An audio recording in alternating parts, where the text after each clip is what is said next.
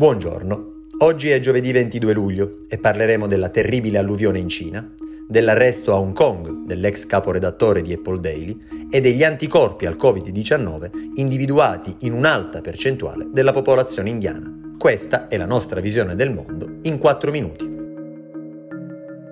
617 mm d'acqua in pochi giorni rispetto ad una media annuale di 640 e questa è la dimensione della terribile alluvione che sta colpendo la provincia cinese di Henan e in particolar modo la capitale Zhengzhou, con i suoi più di 10 milioni di abitanti. Secondo la stampa locale si tratta delle piogge più pesanti in mille anni. Le precipitazioni hanno demolito gli argini del fiume Giallo vicino alla città, travolto dighe, inondato il sistema di trasporto pubblico, interrotti i voli e distrutte le strade. Sarebbero 200.000 le persone costrette a lasciare la propria casa e trasportate in rifugi d'emergenza, mentre il conto di quelle coinvolte dai danni sale a 1,2 milioni. Nonostante le inondazioni siano comuni durante le stagioni delle piogge in Cina, secondo gli esperti le loro conseguenze si sono fatte sempre più gravi, sia a causa della crescente urbanizzazione del paese, sia per l'emergenza climatica. Anticorpi al Covid-19 sono stati individuati nel 67% della popolazione indiana, composta da più di 1,3 miliardi di persone. I risultati del quarto rilievo sierologico nazionale hanno inoltre evidenziato come la campagna vaccinale prosegua a rilento. Il 62,2% non è stato vaccinato, il 24,8% ha ricevuto una sola dose e solo il 13% ha completato il ciclo. L'alta presenza di anticorpi risulta quindi dovuta principalmente alla diffusione del coronavirus durante la seconda ondata. La polizia di Hong Kong ha arrestato Lam Man Chung, un ex caporedattore dell'Apple Daily, quotidiano simbolo delle proteste pro-democrazia. Stando a quanto riporta il South China Morning Post, l'uomo è accusato di aver collaborato con forze straniere per mettere in pericolo la nazione. Secondo le forze dell'ordine, che a giugno avevano portato via hard disk e computer, decine di articoli del giornale avrebbero violato la legge cinese sulla sicurezza, introdotta a giugno 2020 e fortemente criticata perché accusata di erodere la libertà di stampa.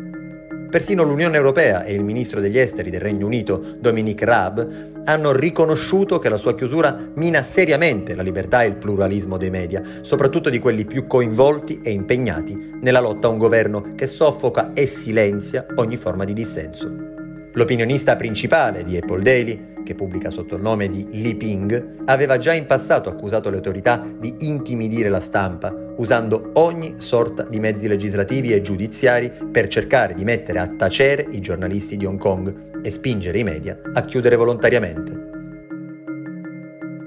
Con 235 voti a favore e 35 contrari, martedì il Parlamento francese ha approvato la nuova legge nazionale per il clima, di cui alcune disposizioni entreranno immediatamente in vigore. Il testo si propone di introdurre una serie di divieti, incentivi e bonus su trasporti, alloggi e consumi in modo da ridurre le emissioni di gas serra e diminuire gli sprechi. Tra le modifiche inserite compaiono il divieto dal 2025 di utilizzare imballaggi alimentari monouso in polistirolo, l'eliminazione della pubblicità inerente a combustibili fossili e l'inserimento di nuovi menù vegetariani nelle mense scolastiche. Nonostante Macron abbia definito le azioni previste dalla legge come utili per un'ecologia pragmatica, secondo gli attivisti il testo è insufficiente per raggiungere gli obiettivi necessari al contesto in cui viviamo.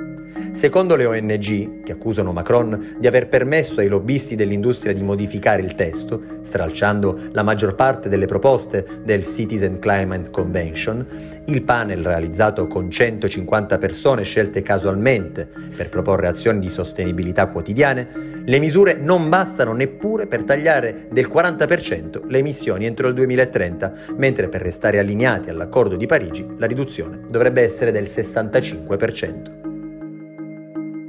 Mentre restano i dubbi e le preoccupazioni sulla riuscita dei Giochi olimpici di Tokyo 2020, dopo che nel villaggio sono stati individuati i primi casi di positività al coronavirus, la città di Brisbane, in Australia, si è aggiudicata il ruolo di ospitante delle Olimpiadi 2032.